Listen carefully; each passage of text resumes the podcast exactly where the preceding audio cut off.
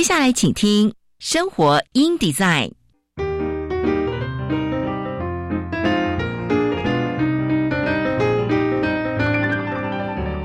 美好早晨，来一段爱智之旅吧。漫步在社会的街角，开启我们与自己的对话。穿梭在文化的回廊，重拾我们与土地的羁绊。生活 in design，为理想生活提案，设计所有幸福的可能。周一到周五早上九点到十点，我是佳妮，欢迎收听生活 in design。各位听众朋友们，早安！欢迎收听《生活 in Design》，我是佳妮。今天呢，我们的周五来到了国界行走。今天我们要到哪一个国家呢？今天要来到乌克兰以及俄罗斯的边界。乌克兰东部的这个顿涅茨克和卢甘斯克这两个地区，从二零一四年开始就冲突的不断。哦，俄罗斯所支持的这个分离主义的军队，在二零一四年的时候。在两区占领了部分的领土，所以从此呢，乌克兰政府就不断的啊来这个对抗乌克兰当地这个分离主义的军队。那今年发生的乌俄冲突，乌克兰东部的情势是越演越烈哦。俄罗斯军队开始沿着乌克兰的边界集结。在乌克兰北部、东部边界与克里米亚半岛部署兵力来军事演习，哦，引发了乌克兰北约美军的这个高度的紧张，担心说，哎，是是不是开战的前兆？所以令人忧心，说，哎，情势是否会剧烈的升级？哦，尽管呢，莫斯科已经在四月底的时候宣布说撤军，但双方的紧张对立还是没有解除。今天呢，我们将会邀请到国防安全研究院网络安全与决策推演研究所的汪哲仁助理研究员来跟我们分享这次乌俄冲突升温的原因，并且呢，帮我们分析这个冲突背后的一个历史脉络，作为我们国际情势的参考。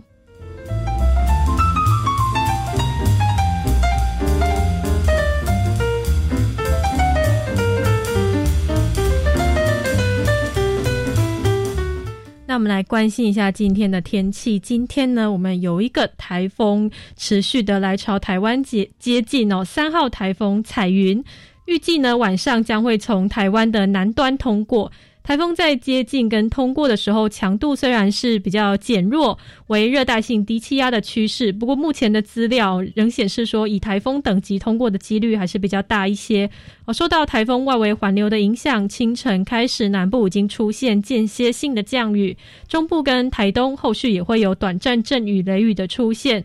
其他地区呢，上半天虽然多是晴到多云，不过随着北边的锋面接近，大气环境会开始不稳定，午后会有明显的雷阵雨发生。特别提醒，今天午后雷阵雨的发展较为旺盛，尤其是大台北地区各地山区以及这个近山区的地方，会容容易出现局部的大雷雨。并且伴随短时的强降雨、大雨甚至豪雨，雨势将延续到夜晚哦。请留意午后天气变化，各地高温来到三十三度，华东纵谷呢仍然会有三十六度高温发生的几率，几率特别留意。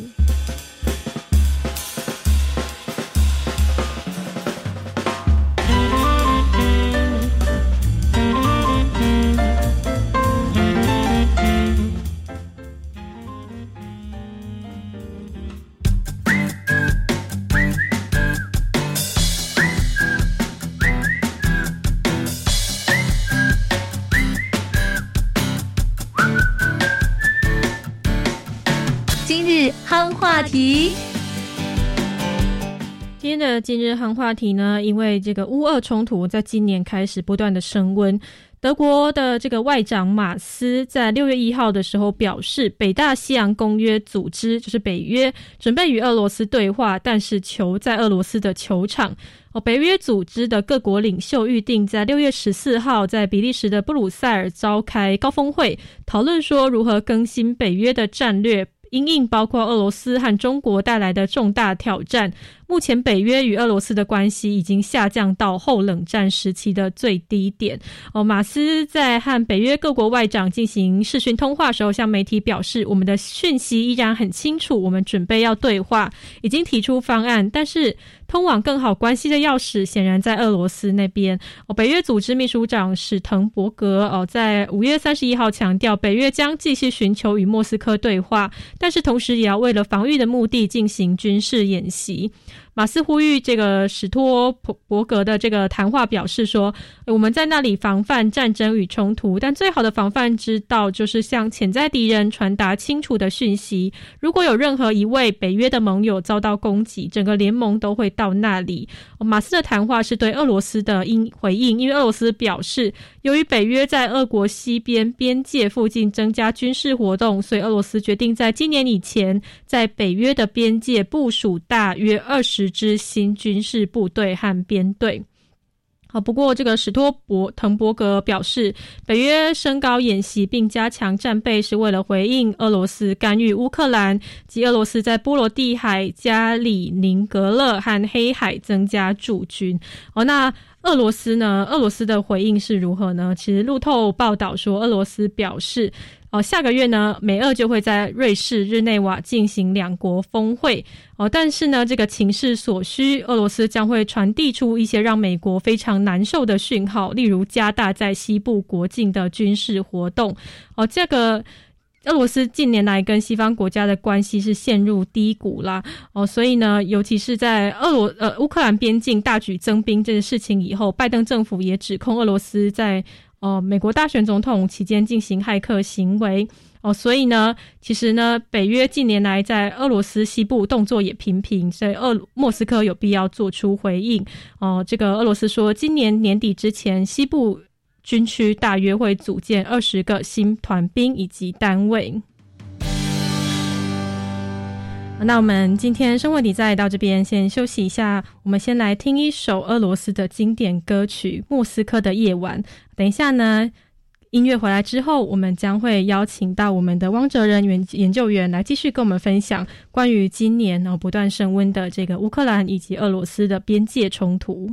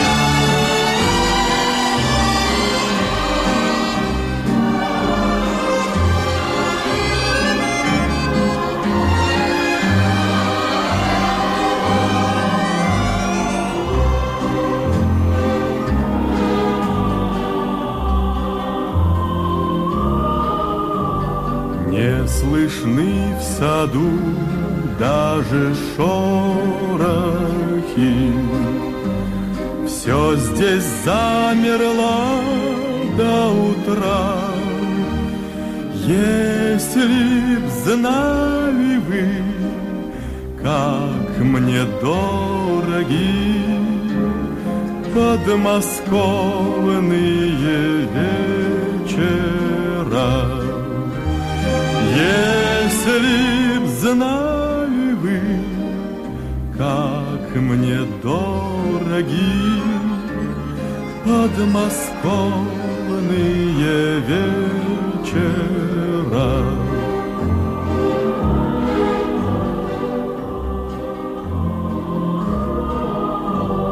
Речка движется и не движется Вся из лунного серебра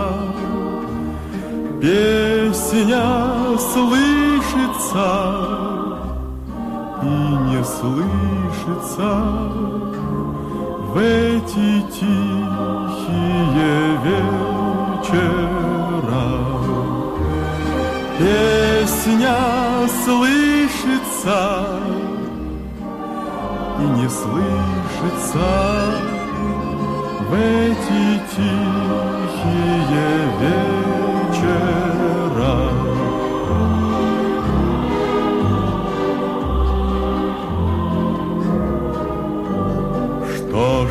Милая, смотришь искоса, Низко голову наклоня, Трудно высказать и не высказать Все, что на сердце у меня Трудно высказать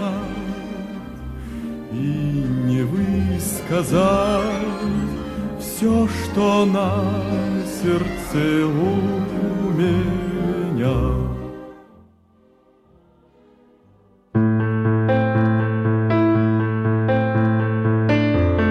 国界行走。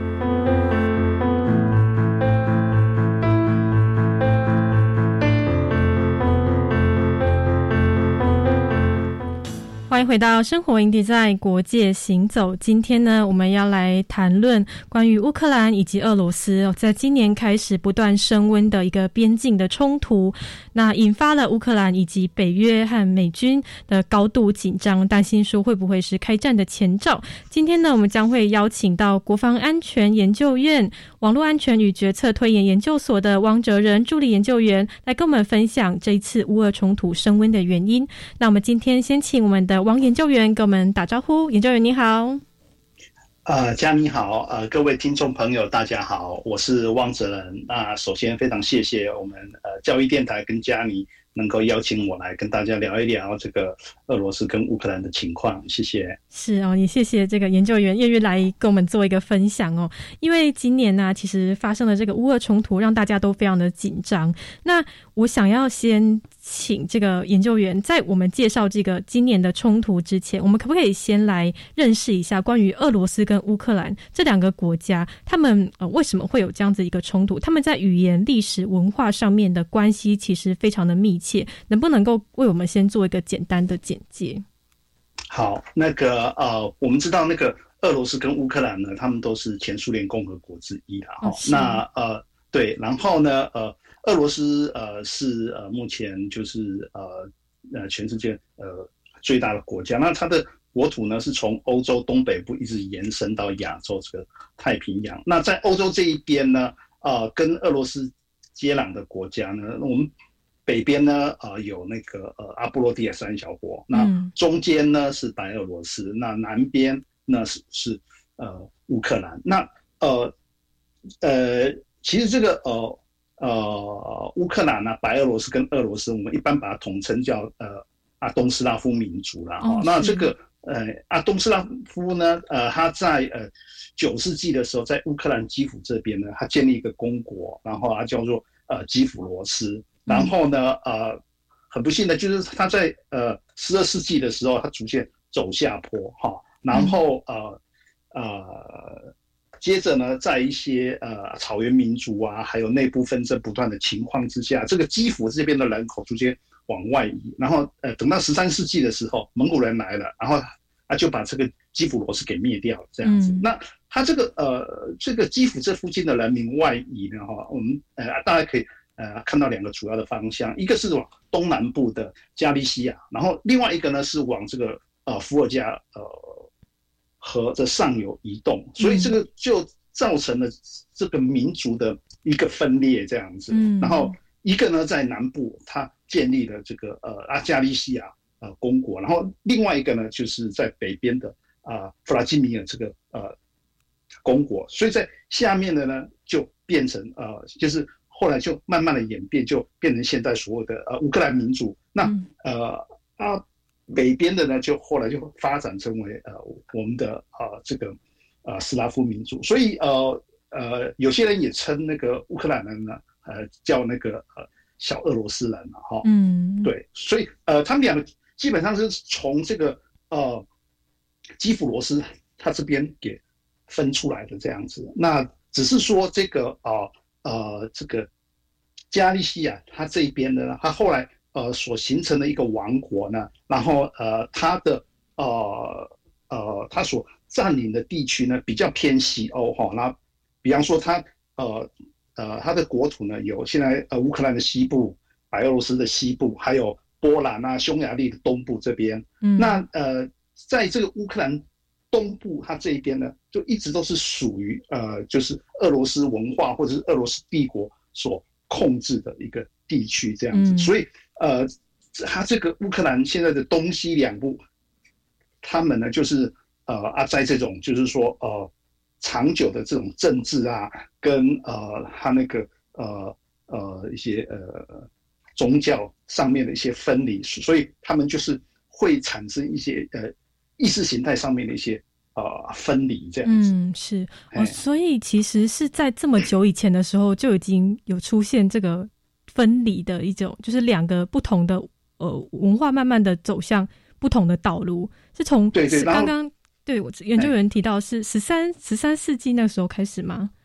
呃，没有，呃，十三世纪的时候是呃，他那个蒙古人来了，哦，是是是，然后呢，对对对，他把这个基辅罗斯给灭掉了，这样子。嗯是然后呃啊，当时整个呃那个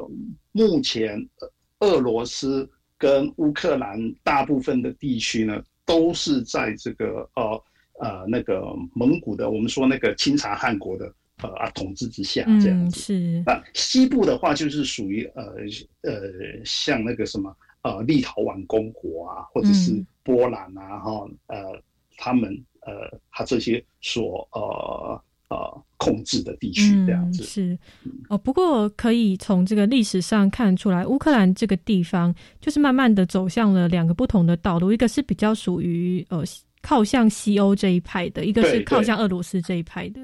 对，哦，是哎，所以一直到了近代也是持续往这样子的方向发展嘛。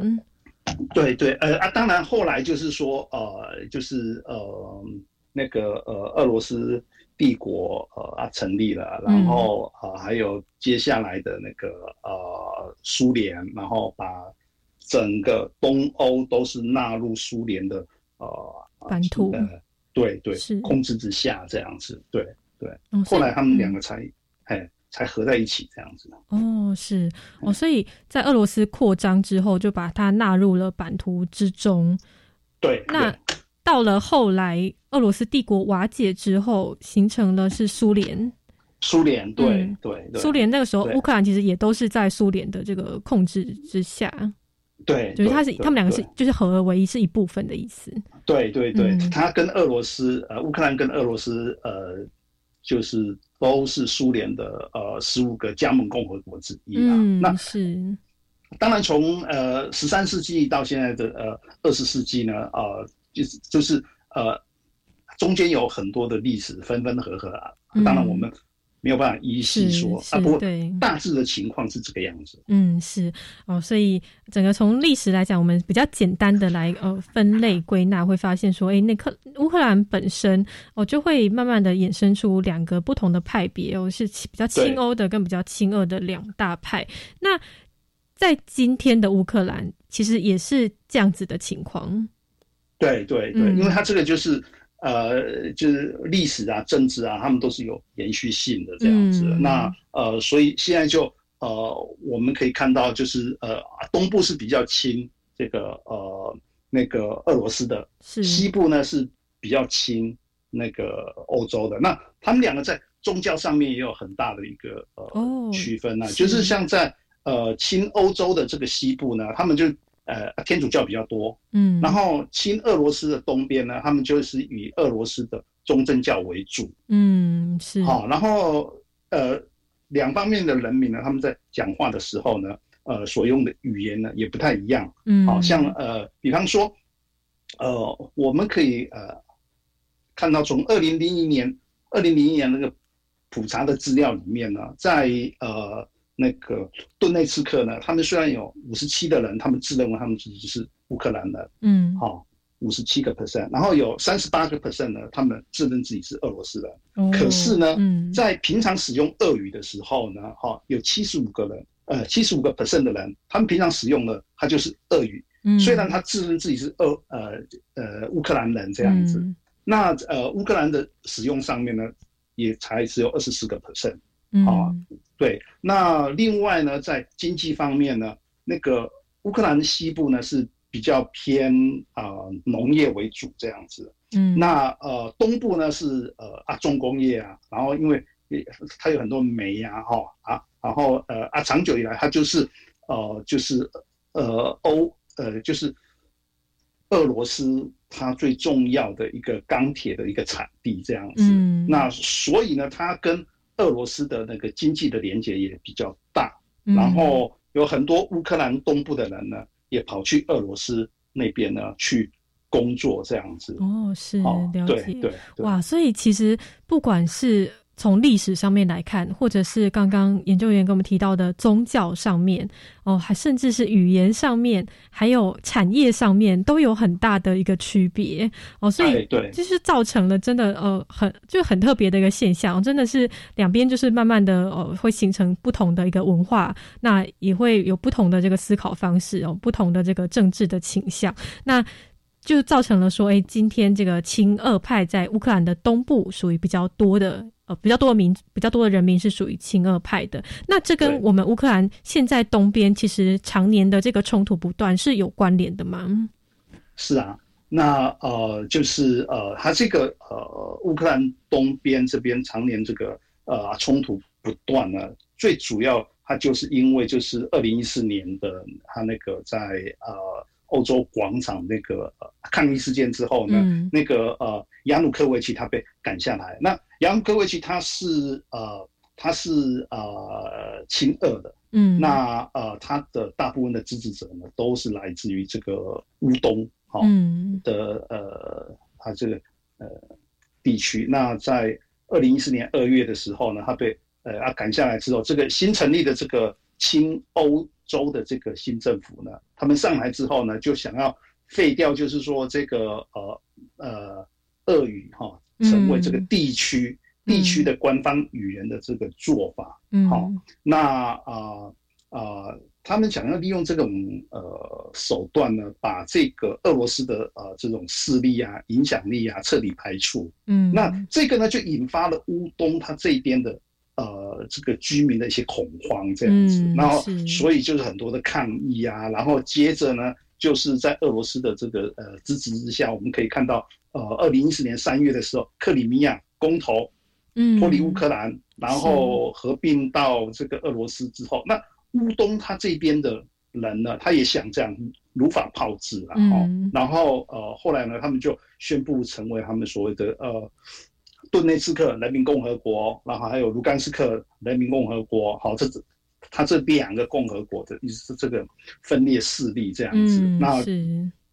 接着呢，他们就跟这个呃呃乌克兰政府呢发生了这桩的冲突。那嗯由于呃这个乌东这个地区后面呢是呃俄罗斯，那呃基辅这它这个新的政权呢后面是欧盟跟美国，所以就是。呃，变成就是这种呃代理人战争的这种嗯情是况，就是其这样子实背后其实是俄罗斯跟欧美两边的对对强国的对峙。哦，是啊我们今天这个生活迪在我们上半段到这边先告一个段落哦。我们等一下呢，下半段再继续邀请我们的王哲仁研究员继续跟我们分享哦，关于接下来，所以为什么哦乌克兰边境会在今年的时候冲突不断的开始升温。哦，那背后的这个隐含的更大原因，都会请这个研究员再继续跟我们做介绍。那我们先休息一下，马上回来。谢谢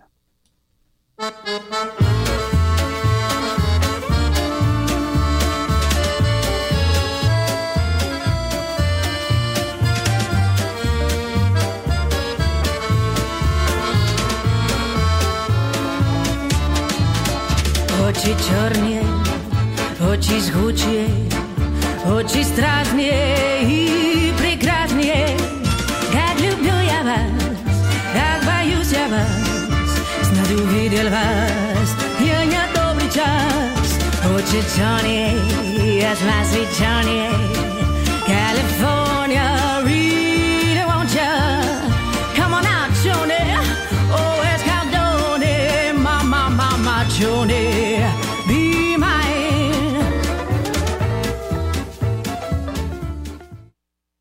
行政院启动纾困四点零，第一波个人的纾困现金将于六月四日起发放。去年提出申请并通过的有户头资料者会直接入账。第二波个人及事业纾困及贷款等将于六月七日起开始申请。第三波孩童防疫补贴、劳工纾困贷款将于六月十五日进行发放和申请。纾困四点零再扩大，预计七百三十万人次受惠，请多加利用网络申请，避免临柜群聚。以上内容由行政院提供。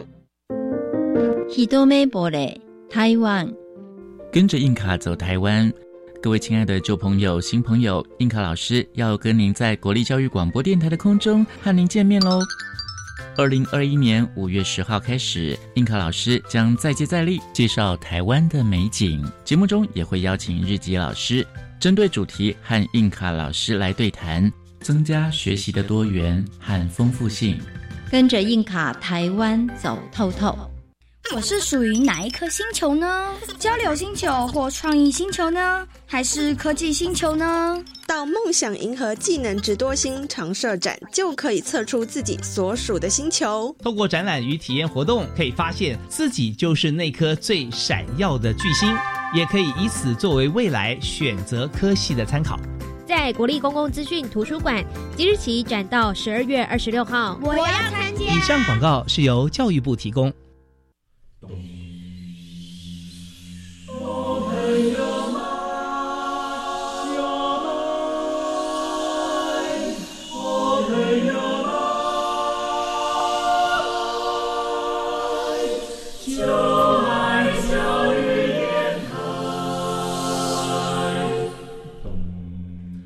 们是台北室内合唱团，您现在收听的是教育广播电台。Follow me, go bilingual。双语教学花露米。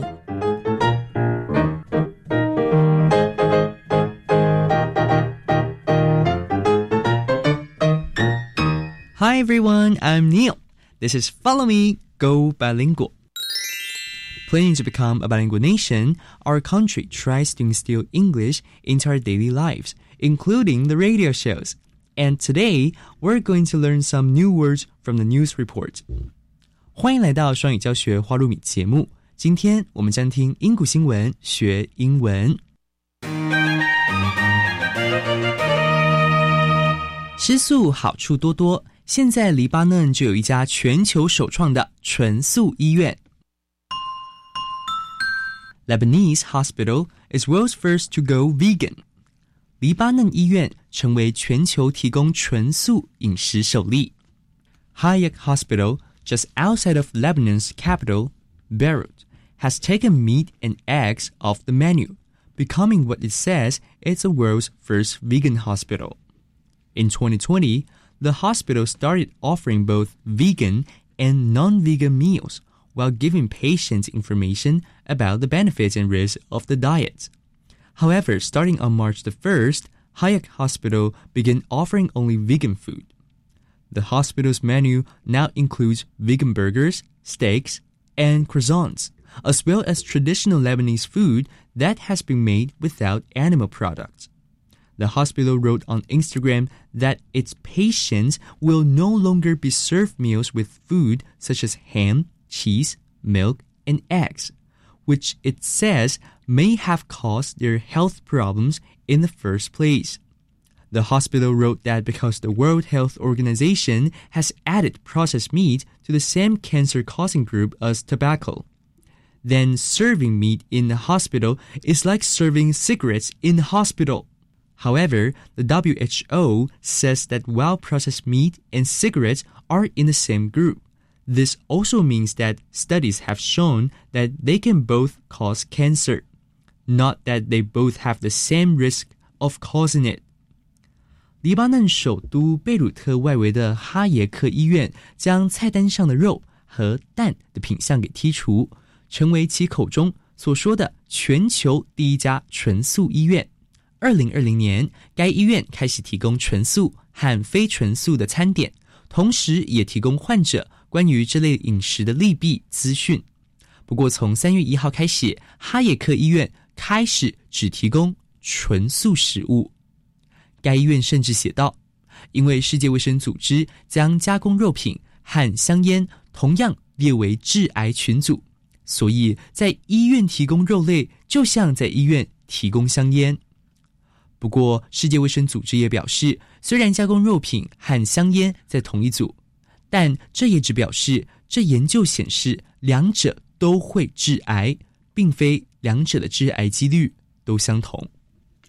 And now let's learn some related vocabulary. Vegan, vegan, not eating, using, or containing anything that comes from animals. 严守素食主义者。For example, I switched to a vegan diet around two years ago. 我大约在两年前转为纯素饮食。Patient, patient, a person who is receiving medical care in a hospital or from a doctor. 病人，病患。For example, the patients had to wait for hours to see a doctor. 患者得等上数个钟头才能看医生。Risk, risk, a person or thing that is likely to cause harm or danger. 风险，隐患。For example, smoking is a serious health risk. 吸烟是严重的健康隐患。Now, let's review the three words we learned today. Vegan, vegan. 严守素食主义者，patient patient，病人 病患，risk risk，风险隐患。That's it for Follow Me Go Bilingual. I'm Neil. See you next time.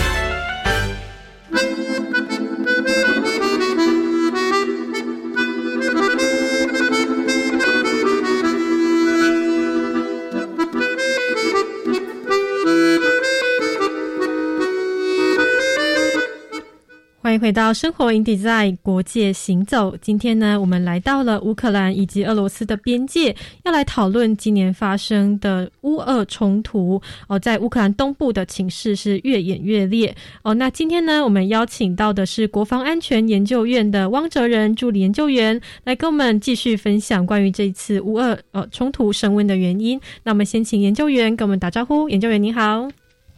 啊。嘉你好，呃，各位听众朋友，呃，大家好，我是汪泽兰，那今天很高兴来到这边，谢谢。啊，研究员，我们刚刚有请您来跟我们分享说，哎，最近的这个冲突，常年其实常年以来就冲突不断，那这个跟二零一四年的一个克里米亚他们独立公投之后进呃转回到俄罗斯这个事件有关系，可不可以请这个研究员再来跟我们呃接续刚刚上面所讲到的这个克里米亚的事件？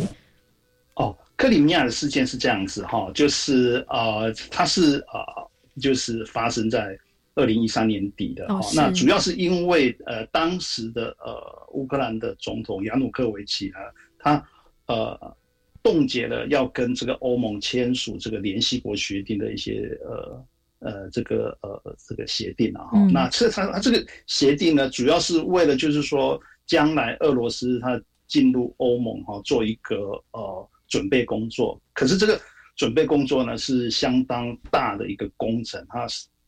涉及了一些什么法律体系啊、金融体系啊、国家能源架构的，它需要很多的立法工作，然后才能够跟目前欧洲这种比较先进的这种呃，就是呃 rule of law 的它这种体制能够对接这样子。嗯，那可是呢，呃，它这个呃虽然是呃很好的一种一种呃。协定啊，那呃啊，可是呢，呃，当时候乌克兰的那个经济情况呢，呃，比较危急一点，好，那他需要很多的呃啊贷款，然后呢，呃呃，这个欧盟呢没有办法提供他那么多的呃纾困的这个一个呃啊贷款啊，可是呢，呃，我们知道俄罗斯是一个比较呃就是集权的一个呃国家了哈，那呃，因为他的所有的权利都是。掌握在这个呃克里姆林宫，所以他要给这个呃乌克兰的这些呃呃他这些呃啊贷款啊，或者是天然气的价格，他可以很快的他就能够做出承诺这样子。嗯，所以呢，他就呃那个俄罗斯他他就那个呃给这个乌克兰一百五十亿美元的一个呃啊贷款，那还有很便宜的那个呃啊天然气，就是希望就是说这个亚努科维奇呢就不要去签这个联系国的这个协协定这样子。嗯，那呃后来后来这个亚努科维奇没有签之后就爆发了，就是呃在那个呃就是欧洲广场这个呃非常呃大的一个示威抗议，然后接着呢我们就看到了这个杨呃就是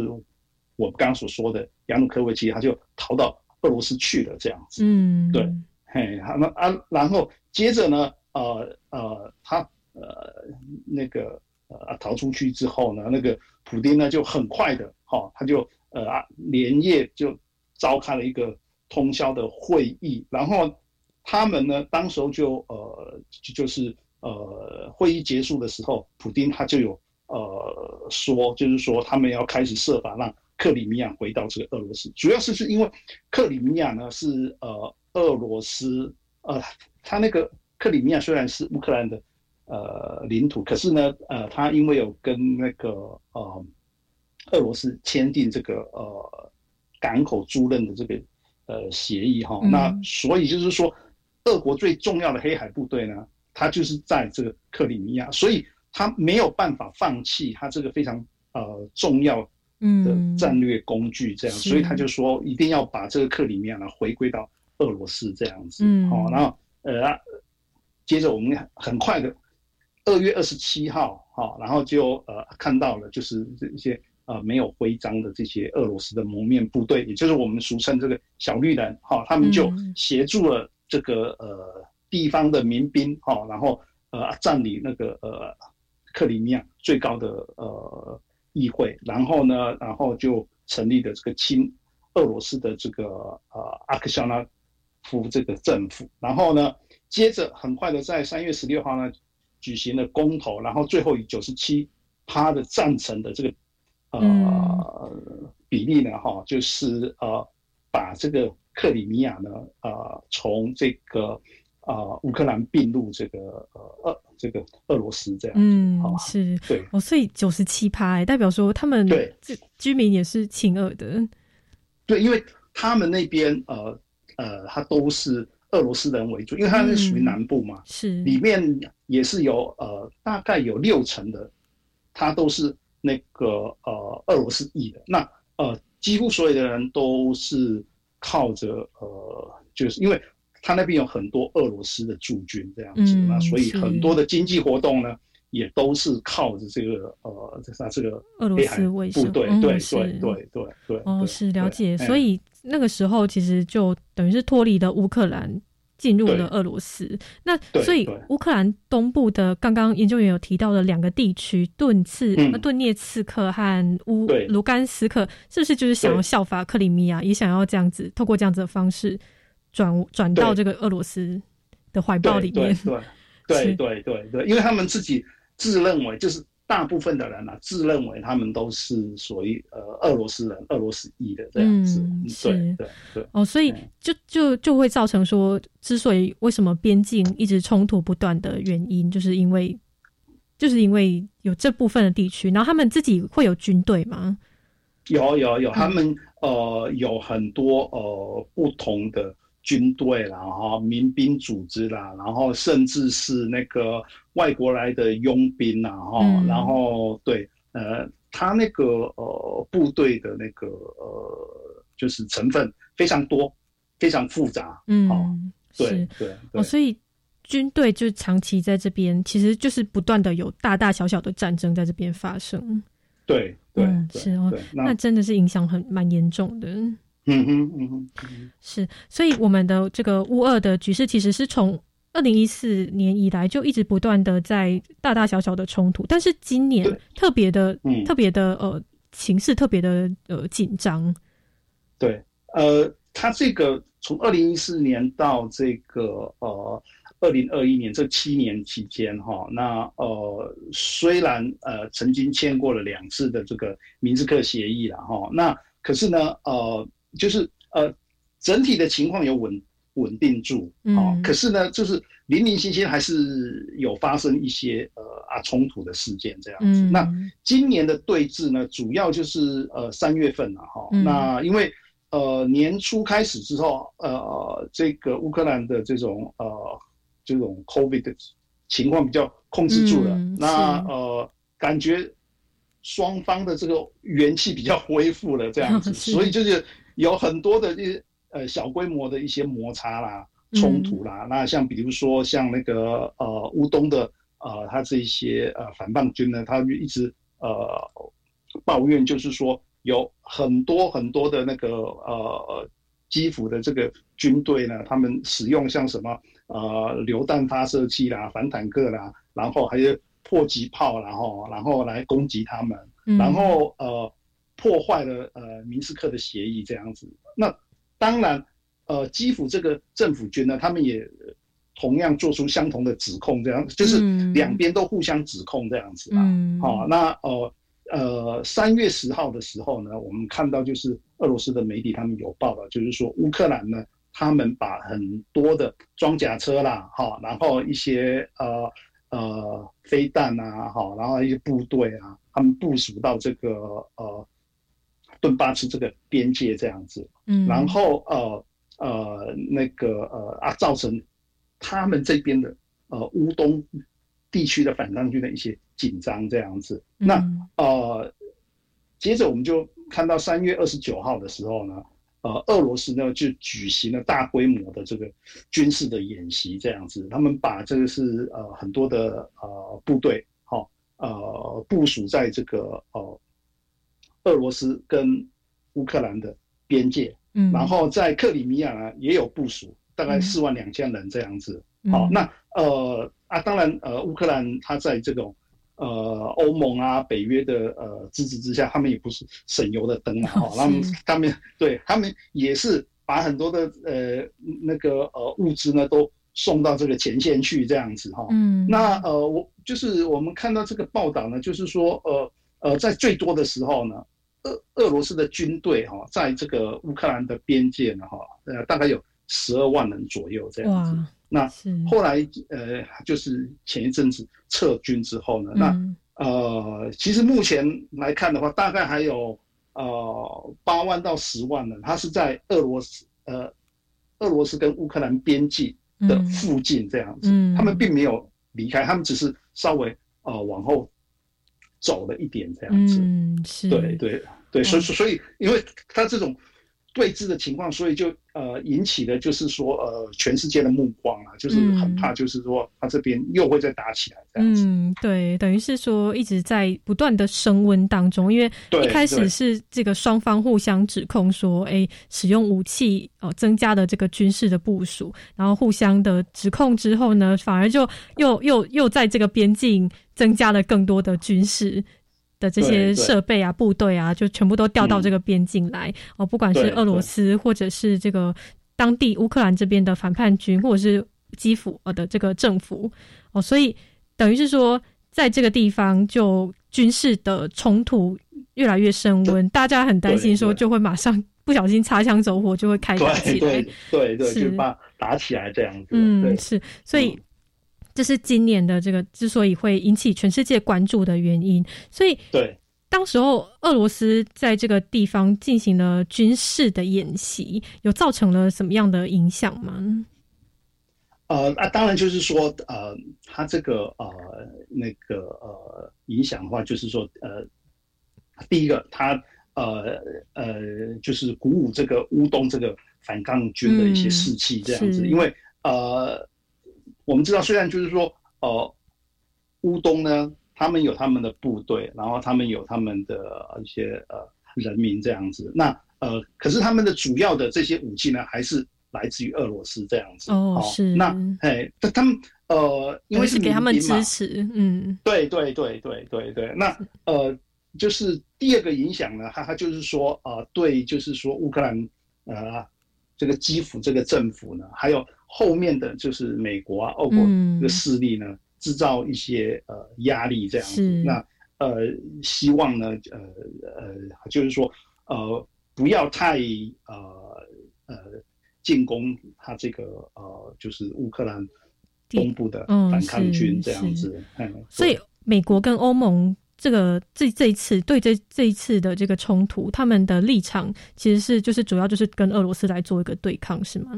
对对对嗯对对，嗯，就是呃不呃不过就是说呃就是这个事情发生之后，我们可以看到就是说美国跟欧盟一贯的哈、就是他们谴责俄罗斯啦。嗯那可是由于那个美国在乌克兰的利益哈、其实不太大这样子。哦，然后是对欧盟呢，它跟俄罗斯呢就有千丝万缕的一些能源啊、经济的合作这样子。嗯那呃，所以你看，像那个呃那个德国跟呃法国，他们也不太敢有太强硬的一些立场这样子。嗯那呃，所以就是说，除了一些有限的制裁之外，哈，那其实呃，他们对于呃乌克兰这个基辅这个政府的这个支持，呃，其实呢是比较呃没那么大。嗯。我所谓的没那么大，它就是说这个在这种短期的这种军事冲突，哈的这些上面这些援助呢，其实不是那么大，因为嗯。他们的援助，呃，欧盟跟那个美国的援助主要是提供一些像什么经济啦，哈，嗯。政治上面的一些呃啊改革啦，然后呃还有武器的，就是更新啊，嗯。然后一些比较现代化的军事训练啊。啊，当然我们也有看到，就是说美国他也有派他的呃部队的这教官去那个前线，呃，就是跟那个呃乌克兰的政府军合作这样子。啊，可可是他这个他毕他毕竟没有派军去这样子，嗯所以他们援助的话其实是有限，就是说美嗯美国跟那个欧盟的立场呢是相当一贯一致，嗯哈、就是是呃，哎，对抗俄罗斯。哦不过对这个对实际上的只能是援助军事上面的援助还是有限的。目前来看的话，哦，所以这是主要这是欧盟跟美国的立场。那你，接下来我们有一个非常特别的问题哦，就是因为在这次的冲突当中啊，有些人会看到说，哎，乌克兰跟俄罗斯一个国家，然后旁边有一个强大的一个呃强大的强权国家哦，就会把乌克兰当前的这个经济跟安全的情况来比拟说，哎，台湾未来会不会发生变成像乌克兰一样的情况？是不是可以做这样的比拟呢？呃，我觉得就是说，我们台湾跟乌克兰当然有类似的地方啊，嗯然后啊，可是呢也有不一样的地方，嗯然后可能这些不一样的地方呢，会让我们台湾跟乌克兰是没有办法相比的。好、是。比方说，呃，我们在呃啊地理位置上，我们台湾跟中国，嗯。它就是隔了一道海峡这样子。是。那乌克兰跟那个俄罗斯是几乎没有什么很明显的一些呃地理上面的一个屏障这样子，然后、嗯所以就是说，这个让呃台湾跟乌克兰这个在防御上面的这个难易度哈、有很大的一个差别，这样子，嗯就是说。对于呃外来的这个攻击呢，我们台湾是比较好守，这个呃，它这个是比较上面哈，嗯并不是说一定很好守这样子，嗯就是说比乌克兰来讲，我们比较好守这样子。嗯，好、然后第二个就呢，呃，它就是说，呃，乌克兰呃这个部队里面这个军心哈、其实呃经过这个七年的训练，当然他们对呃俄罗斯的呃作战呢有比较充分的了解，然后呃北约也提供了一些呃军事上面的协助这样子。嗯可是呢，我们还是可以看到，就是说在二零一七年到二零二零年之间，然后大概有呃七万七千名所谓的士兵哈、他们离职了，他们就不打了这样子。嗯那这个七万名大概是占了这个呃乌克兰这二十五万的这这个政府军的三分之一哈。嗯那呃啊，当然这个人是来来去去啊，就是也有呃补充进来的，然后啊可是离就是离开的呃啊比较多。那这个呢也显示的就是说乌克兰的呃这个士气呢，就是他们呃是不是能够呃希望就是说这个战继续打下去，嗯。继续那个呃呃持续下去，这种士气呢并没有很足这样子。嗯，那毕竟打太可是我们久了，对对对对，可是我们看到另外一方乌东的这些反抗军，他是有那种建国的这种使命，嗯。啊，那他们认为就是说一定要把他这个呃，他这个呃，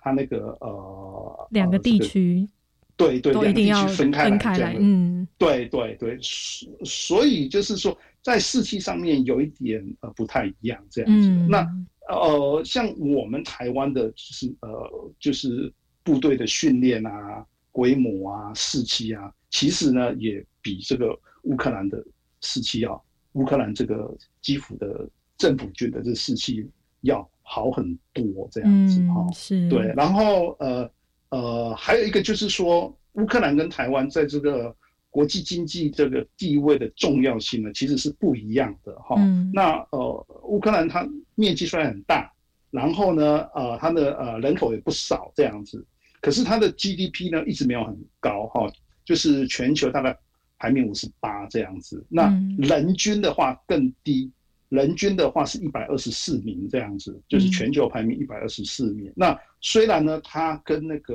呃欧洲有相当的贸易上面的一些连接，那可是呢，它跟美国的一些经济上面连接是很低的哈。嗯那可是我们台湾不一样，我们台湾虽然小虽小哈，那可是呢，我们是呃美国第十大的贸易伙伴，嗯然后呢是也是欧盟第十四大的这个贸易伙伴哈，比嗯欧盟跟乌克兰之间的经济连接还高这样子。嗯是，好，所以呢，呃啊，再加上就是我们有一些呃，就是在全球的一些供应链上面，我们有很重要的一个地位这样子。嗯，所以就是说，呃，我们在经济上面的重要性远比这个乌克兰呢重要太多了。嗯所以就是说，呃呃，如果有人要来攻击台湾的话，可能会